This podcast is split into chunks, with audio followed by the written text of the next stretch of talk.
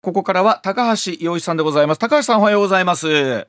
ございます。今週もどうぞよろしくお願いします、はいよろしくお願いします。高橋さんあの JTB が販売していた大谷選手のドジャースの開幕シリーズ、うん。当たりました？外れですよ、あれは。あー残念。残念ですいや、だって無理でしょ、あれ200倍っていうことだいやから。私わかんない高橋さんは当たるんじゃないかと思ってたんあれですけど。そんなの当たったらもう大変ですよ。ねえあのこのこんなところで運をつけ使い果たしたら。いやいやここで運使うのいいじゃないですか。あれお二人でも二人一組がで申し込まなきゃいけないんですよねそうです、そうです。ってことはえ75万の倍ってこと倍ですか？払わなきゃいけないってことでまあ高橋さん行くんだったら奥様とだったんですか、えまあそうですけどね、うんあのまあまあ多分当たんないだろうと思ってやった。いやでもなんかあのますますもって3月の中旬に向けてボルテージ上がっていきそうですよねこれね。これすごいですね、おそらくね。ねまああのうん多分テレビやるんでしょうからね、どっかでね。他局さんですけど、やりはるみたいで、ええええそれこそええダルビッシュも投げるらしいとかいろいろね。あの岸田さんご覧になるんでしょうね。見るでしょう、おそらく。わわざわざ行ってね、見ないっていうのはないじゃないですか？ですよね。行ってみない、それあちなみに、ああいうのってうん。首相、総理が行くじゃないですか。ええ周りはええ SP さんとかあるとしてどこまで付き添いでこの一緒に見られたりするんでいしょうね。や、これは誰が随行するかっていうに依存するんじゃないですかね。だ誰がうん。急にあの、まあ、お奥さんは行くんじゃないかな奥さんは行くとしてうんうん大臣クラスも「総理私も行った方がいいですかね」みたいな。っていうのは。よなんかまあごちゃごちゃたくさん行きそうな気がしますけどねねね。高橋さんほらあのいわゆる官僚の方とかでねご担当の方とか、ええ例えばう外務省の方とかっていうのは、いえ。え行ったりするケースがありますよね。これ当然ああそれはもあの仕事で行く人は言いますよね。ただあの野球はどうかな 野球まで行けるかどうかっていうのは分からない。ね、っていうのはだってねビップ席にあのひしめいてたらちょっとイラッとしますもんね。だいぶイラッとしままああのねすけどね。ビ私ビビップ席ね金席みたいなのあるからね、うんあそこのドー。ム球場は多分多分そこでしょうからね。ぎゅうぎゅう詰めになってたりなんかしてねというのはありますが。うんそれはちょっとね。ちょっとね。はいではまずは高橋さんにはこちらのお話から聞いていきましょうさあ日経平均過去最高値を更新しました。でもまともな政策をやっていたら2倍から3倍になっていたんでしょうか。さあ22日日経平均株価バブルの絶頂期につけた史上最高値を更新して話題となりました。1989年12月29日以来34年ぶりの更新ということで、まあ、大きな話題になったわけなんですが、まあ、一方でどうしてこの34年間も更新できなかったのかというお話、まあ、先週もお話しいただきましたが高橋さんに改めて伺いたいと思いますが、さあ高橋さんこの22日の状況出来事は高橋さんはどんなふうに？ご覧になってたんですか？ああままずねまあ良かったなっていうのはありますよね、この遅ればしながらとはいえ、うんい。えまあ良かったなって、うん。わ悪いことじゃないですよねこれはね。はい。そうですね。はい。えうん。で、まあなんならくす玉も割ってということなんですが、うんうん。まあ高橋さん先週も少しお話しいただきましたけれども、ただこの34年の間、えー G7 各国はまあ3倍から4倍ぐらい成長していて、日本だけができなかった。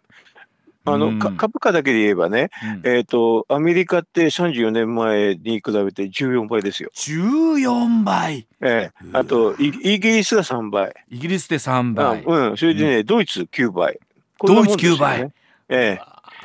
だから、あの、まあ、け経済っていうだけではな、あの、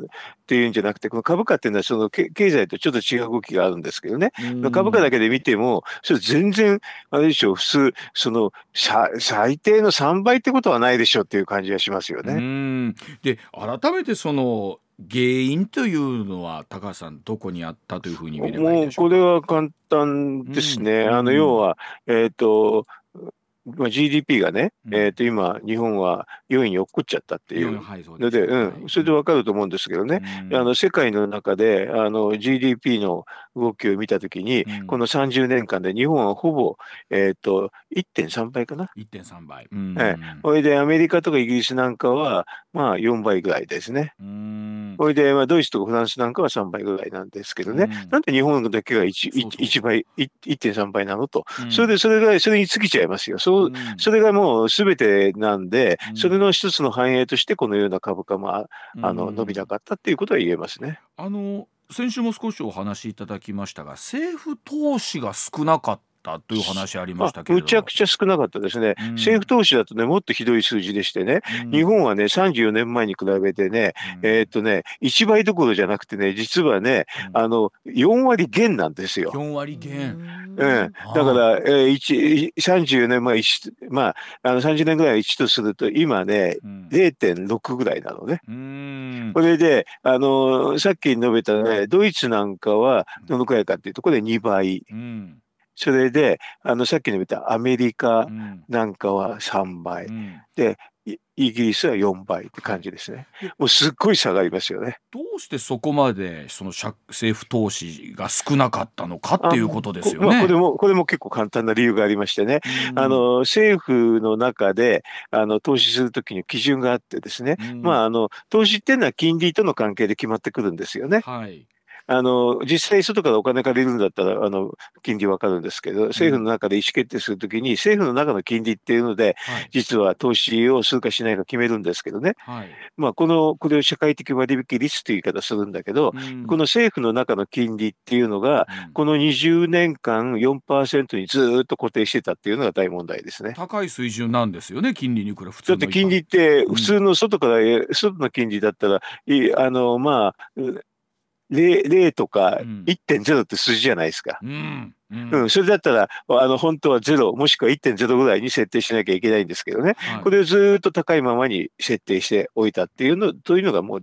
大きな、もう大腸網ですね、これはね。でこれをなんか下げようっていう動きも高橋さんあまあったんで私がうん。やっぱりよ20年前に4.0と決めたのは私だったんで、これでその時は毎年あの金利に応じて、あの要するに外の外っていうかね一般の金利に応じて、まあ、毎年見直しましょうってそういうふうなあの方針を立ててたんだけど、まあ結果的にややそれやってくれなかったんですよね。だからあの安倍政権の時にえー、これ動いてないのと思ってびっくりして、うん。これでまああのうんと研究会作ったりしてずっとうん。あの検討をやってましやってまやってましたね安倍菅政権の時にはね。検討してる検討するって言って言ったんだけど、まああのまあ、私の言うのは当たり前でしょう。要するに金利高の毎年ねあの見直せってんだことなんだよ。だからあのそしたらやりますやりますって言いながら、まあはっきりごまかされましたねこれね。ごまかされてうん結局今もその高い水準のまま今高い数字です。それで、えー、と去年の6月にね、これからも4%いきますっていう、ね、宣言も出ましたね。でも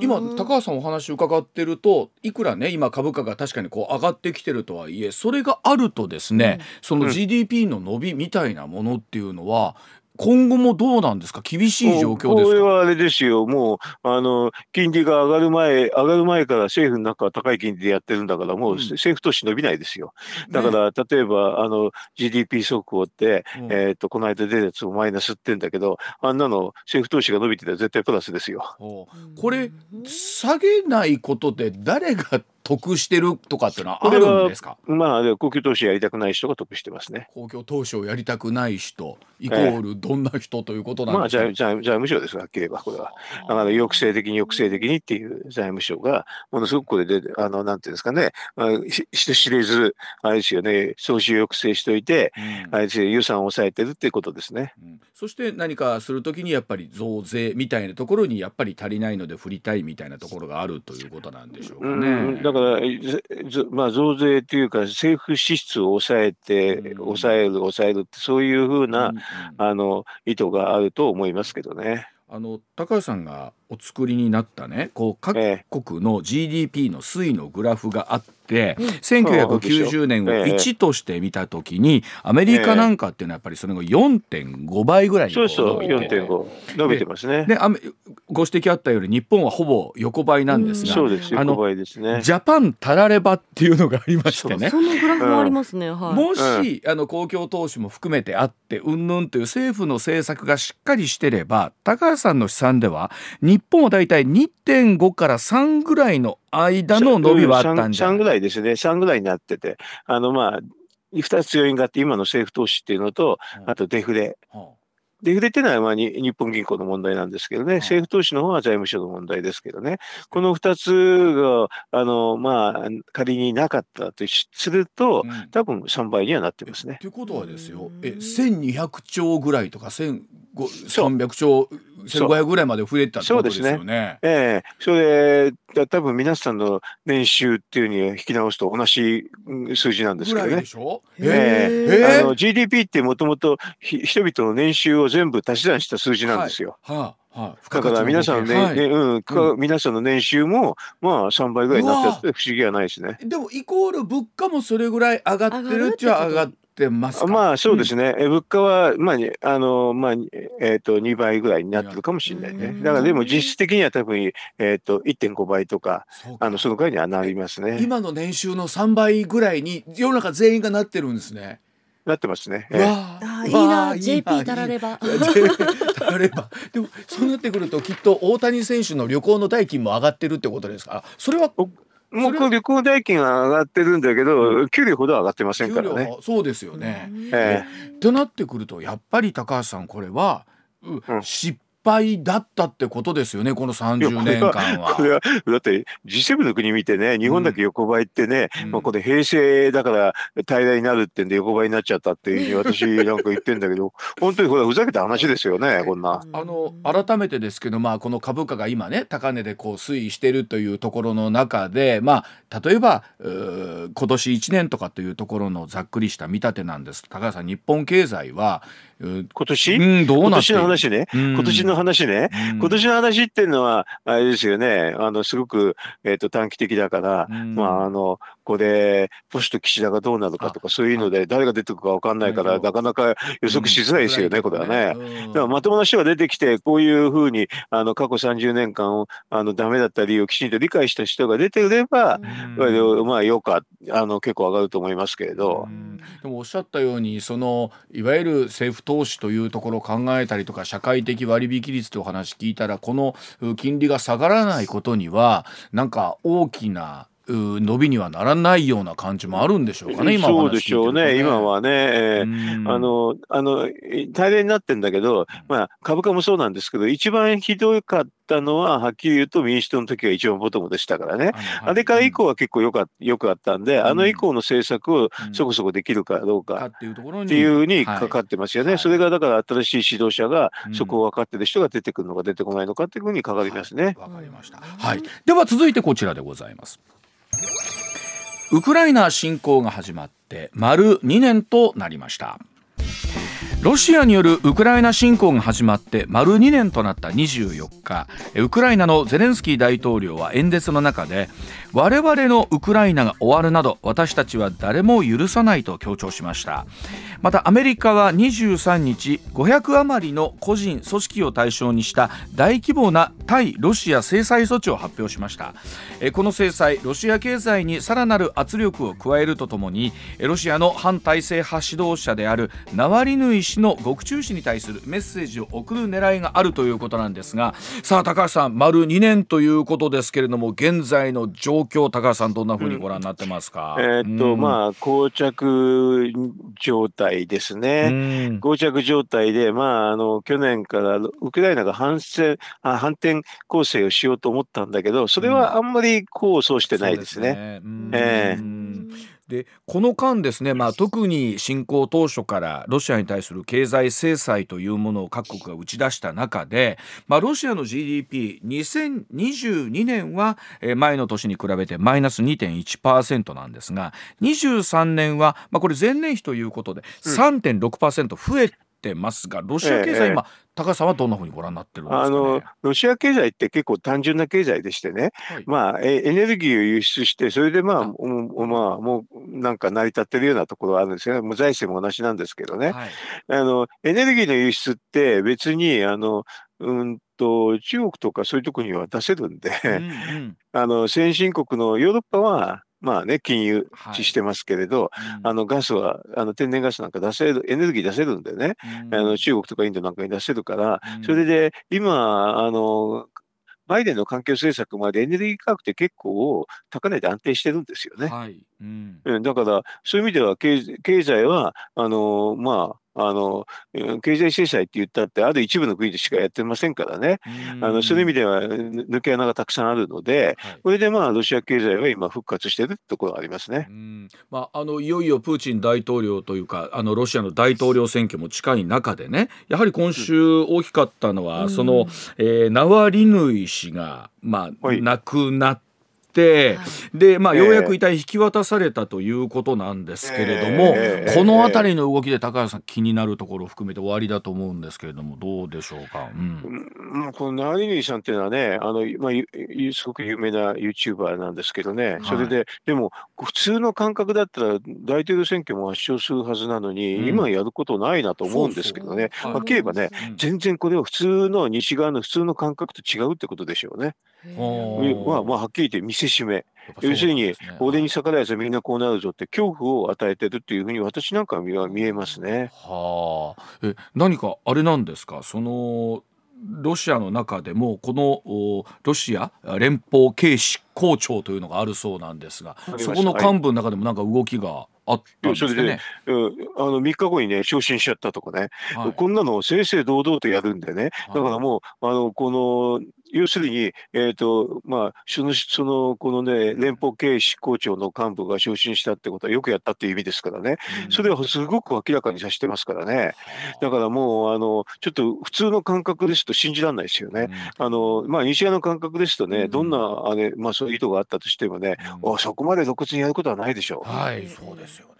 これまあえー、それこそこの2年経ってこの間ねやれプーチン政権はどうなるんだとかっていうのもこの2年間いろんな動きありましたけどこのままいくと普通にまあ大統領選も圧勝ということで。圧勝です。あの対立候補はみんな政府支持なので、うん、もうあの勝負にならないくらいに圧勝ですね、うん、でここに各国の支援の動きまあこの2年という節目もあってまた動きが出てきてるんですけれどもまずはアメリカの動向次第によっては大きくこれ変わりますもんね。ねアメリカが支援援しないから、あれなんですよね。あの、やっぱりウクライナ苦しいですよね。苦しい。で、高橋さん一方で、えー、ウクライナの経済復興推進会議で岸田さんと、はい、えー、ウクライナのシュミハリ首相がお話があってですよ。日本の負担額というのも少し前高橋さんお話しいただきましたけれどもこれ、うん、うんまああのまあ、時代の話とかそういうので、うん、えー、とまだね、交戦中ですからね、動きは出てこな来ないんですけれど、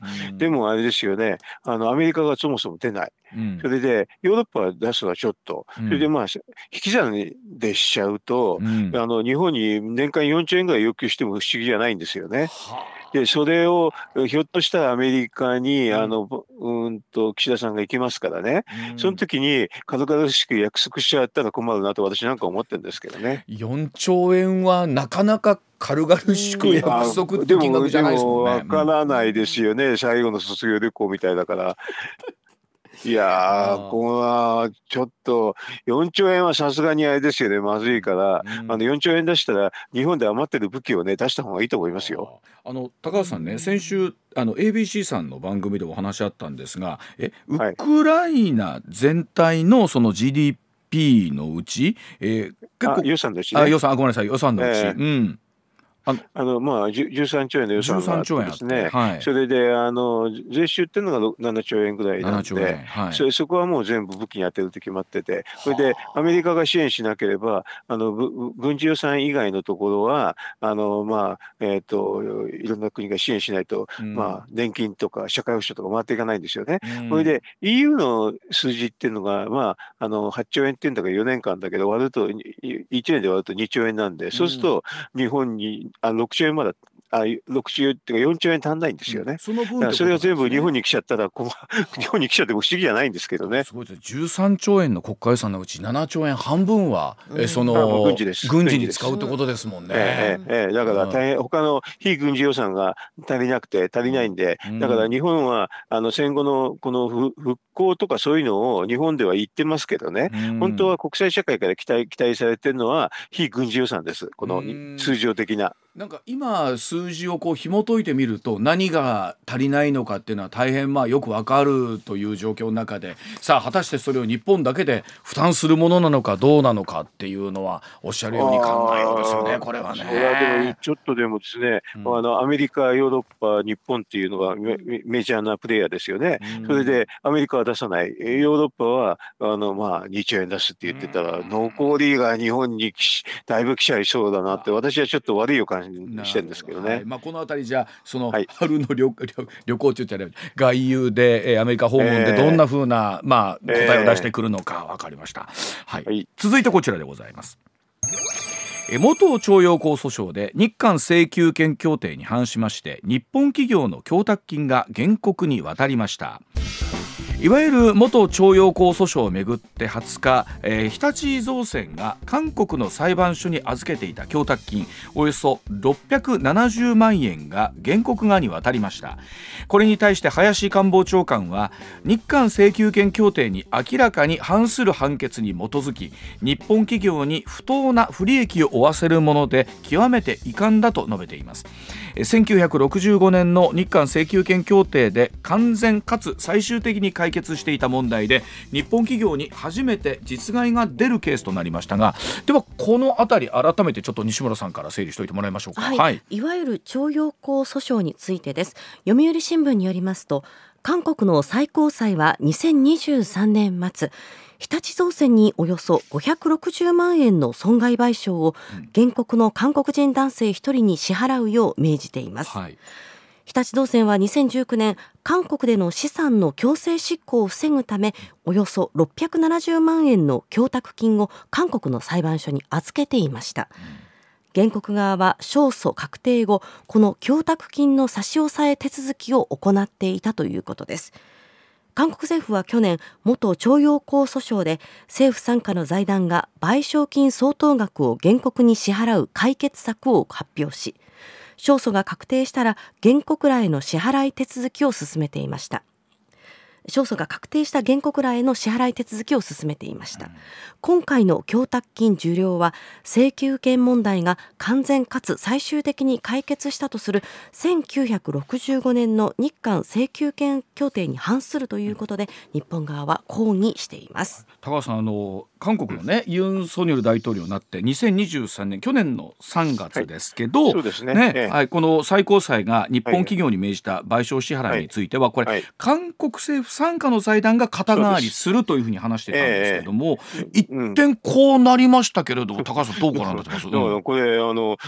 実害なんだから早く肩代わりしてくれよって。それをあの韓国政府がやんなきゃダメですよね。うん。でこれはなめられちゃったとしか思えないですね。ねあのユン・ソニュルさんとは随分と日本とはですねこの辺りのね温度差みたいなこうねえー、平らにしていこうみたいなあったんですけれども。だ早くいや実害があるのは早く肩張りしてくれってそれそれだけですねはっきり言えばね。これあのそれ先ほどお話ありましたが岸田さんは今度3月韓国に行くわけですよねこの状況でありながらということなんですこれだから行ってねまたねあの、まあ、言うでしょ？それでなんか肩張りして、うん、それでまた日本がなんかありがとうございますなんて言っちゃったら本当話にならないですよねこんなだからいいもうあのい行かないぞとこれ解決しなきゃいかないぞって言わなきゃダメですよね。うん、それぐらいのやっぱり姿勢は日本当然これ必要だと。そうですよ、うん、だからあなんか安倍政権とか菅政権ではね、うん、どうせ韓国って嘘つくって分かってるから、うん、だから要するにその時のための対抗措置っていうのをすごくたくさん用意しててね、やってましたよ、それをどんどんどんどん岸田さんの方はあのまあ切ってってやってそれで、あのこんな実害が出ちゃったってことはもうなんか外交としてはものすごいもう、なんか情けないっていうレベルですね。あのまあ昨日はその北朝鮮の拉致問題に関してもですねあの遺族会の方であのいろいろお話ありましたけれども、うん、北朝鮮問題という、まあ、一つの大きな、まあ、課題も抱えてということにはなるわけですよね。うん、あでも北朝鮮問題もあのなんかえー、っとなんか、キム・チョンウンのあの妹さんがね、うん、まあ、日本に、日本をと言ってましたけどね、うん、でもあ、あれはね、あのね、まあ、2人ぐらい返してね、それで終わりにしようと、そういう話ですよ。だからね、あやっぱり全員で完全解決しない、するまでは、下手に交渉に応じちゃまずいんですけどね、どうも岸田さんはそのあたりが緩いと思われてるんでしょうね、おそらくね。これ、どうですかね、今お話あった通り、例えば韓国に対して、その、今回の件で、厳しい、しっかりととした毅然とした態度に出られるのかどうかっていうところ。そうでしょ、うん、それでののこのこ言ってねほいで行ったらあの、えー、じゃあやってあげますって言うんだとわけ違いますねこれはね、うん、だってあのだから要するにこれ解決しない限り行かないって言わなきゃダメですねこれは、うん、あのここになんでしょうね。ここまで比較的雪解けムードというかね韓国に対しても日本に対するその親密度みたいなデータも随分上がってきたところも先週紹介したばかりなんですが、うん、なんかまたちょっと距離が出るのかなっていう感じあります、ね、だから、うん、要するにムードでやっちゃいけない、いけないんですよ、こういうのってのは。うん、要するにね、あの、もう全部、あの、実害が出る出たらそこで全部韓国の中で全部処理してもらわないと、それがあの請求権協定の話日韓請求権協定はそういう話なんですよ、だから日本だっていろいろその請求権協定の時にいろいろとね、はい、支援したいわけで韓国内で問題あったらそちら全部やってくださいってことで、実は支援をたくさんしてるわけなんで、それをねなんかねあの忘れて、なんかあのこれをまた取引に使おうってしたら間違いですよね。ということは高橋さんおっしゃるように行く前にえー、しっかりやなきゃダメです。うん、あの行く前にあのはっきりとこの実害は全部カバーしてくれと、うん、カバーしなきゃいかないと、それだけそれだけの話ですけど、ね、ねしっかりとした態度に出られるかどうかわかりました。そうはい。はい、お知らせ挟んでさらにお話伺ってまいります。上泉雄一のエーナー MBS ラジオがお送りしています。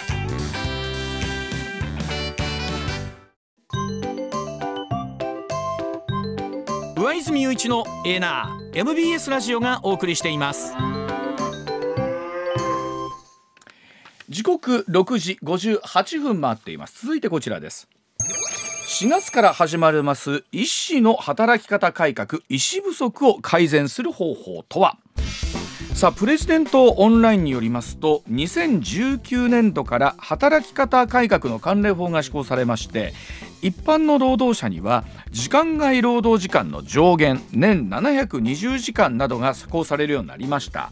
まあ、一方ですね医師に関しては時間外労働の条件について適用が5年間猶予と先送りされましたがその期限がいよいよこの4月に迫っているということです。さあこの改革でですね入院できない外来時間が短縮されるといった患者への影響も考えられるということなんですがさあ果たして日本は医師不足お医者さん不足なんでしょうか？またそれを改善するためには何が必要なのかというところでございますが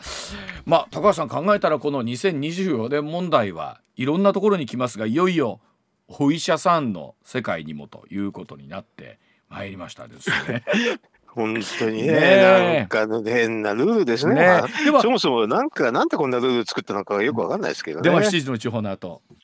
高橋さんおっしゃっていただきました、はい、なんでこんなルールを作ったのかっていうところですか、根本は。うん、いやまあそそれもありますけどね、なんかいろんなところになんか問題が出るじゃないですか、うん、だから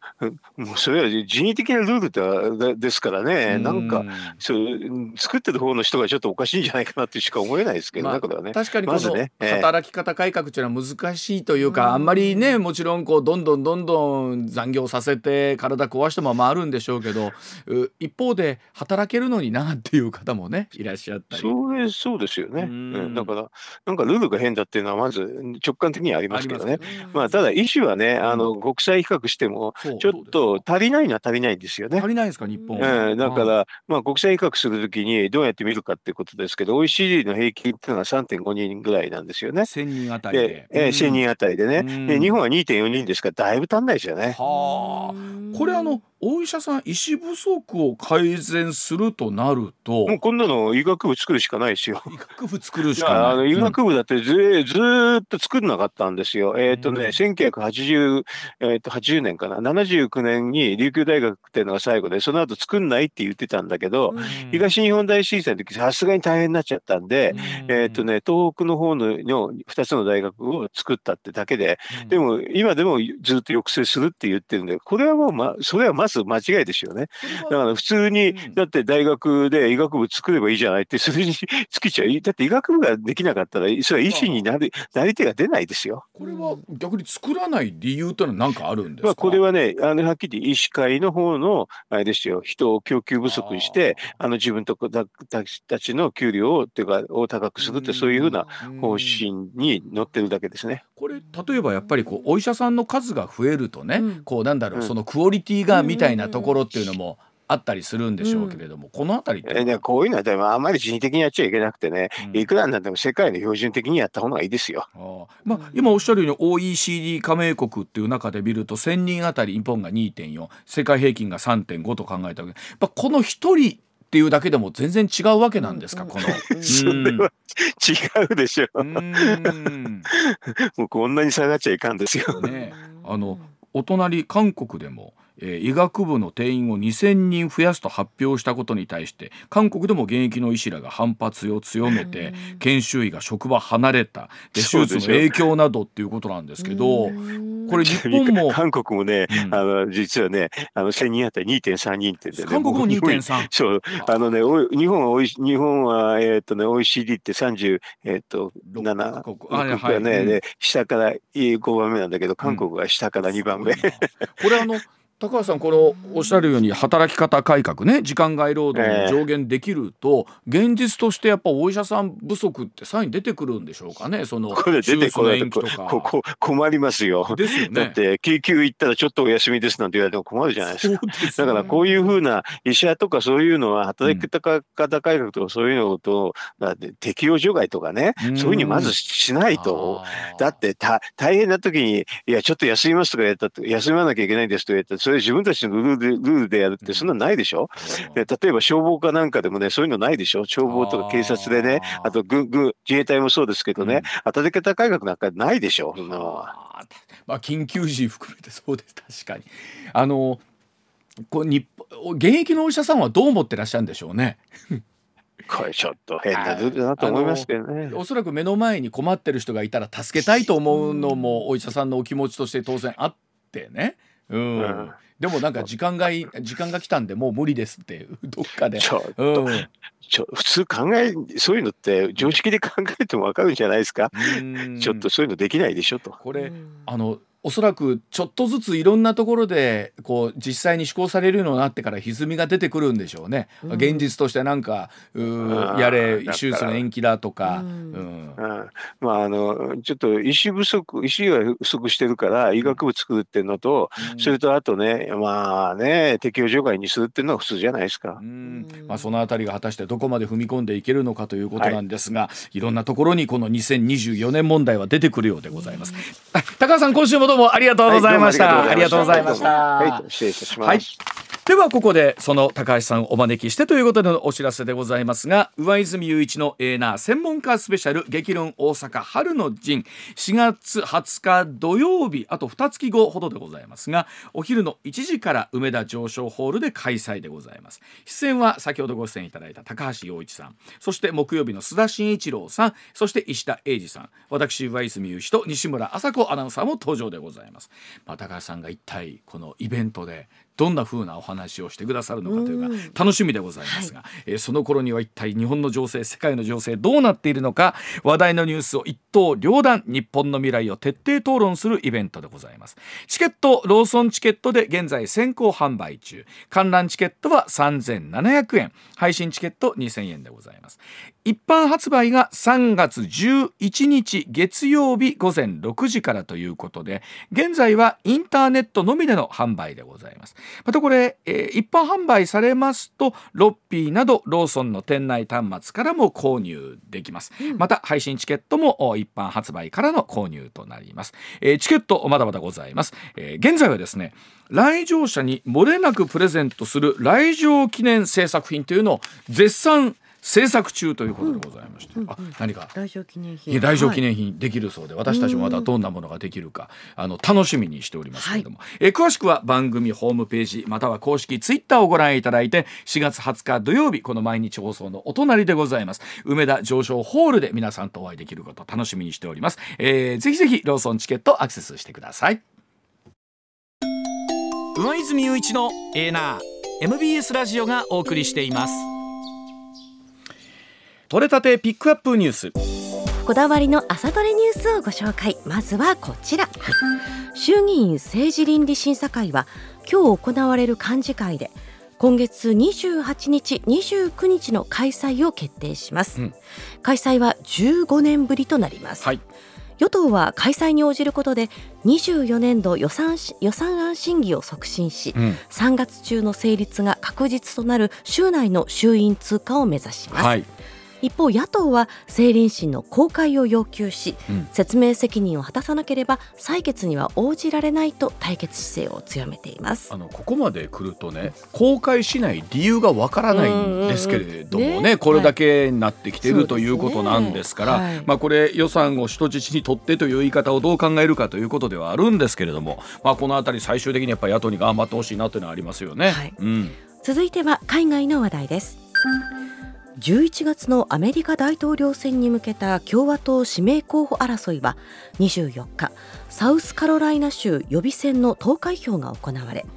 ドナルド・トランプ前大統領が圧勝しました、はい、ニッキー・ヘイリー元国連大使の地元を制し初戦から5連勝となりました。なんかもう今負ける要素はトランプさんってないのかなというぐらいすごい勢いですよね、ねまあ、もしもトランプ大統領が当選したらということになってきてるんですけど、はい。ね、あのニッキー・ヘイリーさんもまだ撤退はしないということで、まあ、次を狙っているんじゃないかという話もあるんですが、まあ、こちらも11月の選挙に向けてもうう言ってる間にどんどんどんどんね進んでいくんでしょうね、うん、続いても海外の話題です。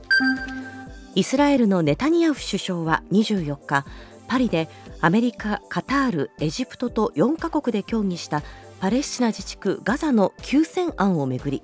政府で対応を検討すると表明しましたガザ最南部ラファへの軍の地上侵攻と住民退避の作戦計画を承認するため近く閣議を開くとも明らかにしました。こちらも全くもって膠着状態がついているというか、もうなんか泥沼化してる感じがありますからね、まあこの辺りっていうのはどんなふうにして休戦をしていくのかというその落としどころお互いの歩み寄るところでしょうね、うん、続いては国内の話題です。季節性インフルエンザの感染拡大が続いています去年12月にピークを迎えた後一度は減少しましたが年明け以降に急増し1ワンシーズンで2つのピークができる異例の事態となっています、はい、専門家は去年流行した A 型に代わって B 型の感染が広がり、うん、2度かかる恐れもあると警戒を呼びかけています。そうなんですね。インフルエンザってなんかこうその季節に一度かかったらもう2度目はとかと思ったりするんですが、うん、確かに型が違うとということあって、今なんかねお子さんいらっしゃる皆さん学級閉鎖とか多くなってるんでしょう。ね、ね、はい、引き続きご注意ください、はい、続いてはこちらです。昨日大阪マラソンが行われ3万4千人のランナーが大阪の街を駆け抜けました、うん、男子では国学院大学の3年生平林清人選手が2時間6分18秒で優勝しました、初マラソンの日本最高記録とマラソンの日本学生最高記録を更新したということです。あの箱根駅伝とか学生駅伝を好きな方っていうのは平林選手の名前よく知ってると思います、1年生からも大活躍で。でね、僕もあの平林選手が、うん、大阪マラソン走るんだと思っていて、うんうんうん、まさか優勝するとは。まいや本当にねあの1年生の時はまだ幼い顔つきだったんですが、はい、だいぶこうなんかいい意味でお兄さんになってきたっていう。そうですね。あの瀬古ね俊彦さんも、いよいよこの次のロサンゼルスオリンピック、日本のエースになるんじゃないかはい、ね、楽しみですよね。うん、さあ続いてもスポーツの話題です。プロ野球のオープン戦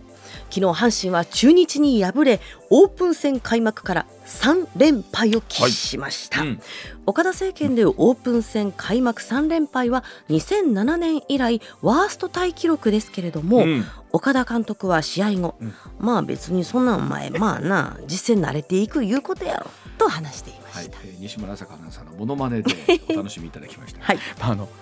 岡田監督のことですから、うん、この3連敗というのも自分の中でこう必ずいろんな想定の中であるでしょうし、あのオープン戦って意外と調子良くない方がシーズン良かったりしますからね。はい、あのとはいえ一喜一憂若干しますけど、大丈夫なの、ってね、はい、最後はエンタメの話題です。明石家さんまさんが24日夜放送の MBS ラジオヤングタウン土曜日で吉本興業とマネジメント契約を解消したプラスマイナスの岩橋さんに言及しました、うん、さんまさんは3月に岩橋をゴルフに誘おうとそれだけを考えているけどねなどと自身のプランを明かしつつ岩橋さんについて笑いの才能もあると高く評価していることを明かしました、まあ、あの岩橋さんはですねここどうでしょうね。1か月ぐらい SNS でこういろんな情報というかいろんなことをね、ね発信していて、まあ、そのあたりで随分と世間もいろいろあったわけなんですが、うん、まあ、結果あ本当突如というかね、うん、あの吉本興業さんとのマジメント契約を解除ということで、まあ、プラスマイナス解散となって驚いた方も多かったと思いますが、うん、まあ、おそらく多くの方が心配もしてらっしゃるというのも確かでしょうしね、ね、さあさんまさんとお話をなさってどんなふうに岩さんがさんがねまた行動変わっていくのかというところかもしれませんが。上泉雄一のエーナー専門家スペシャル激論大阪春の陣。4月20日土曜日お昼1時から大阪梅田上昇ホールで開催。出演は高橋陽一須田慎一郎石田英二ほか。チケットは現在販売中。詳しくは番組ホームページをご覧ください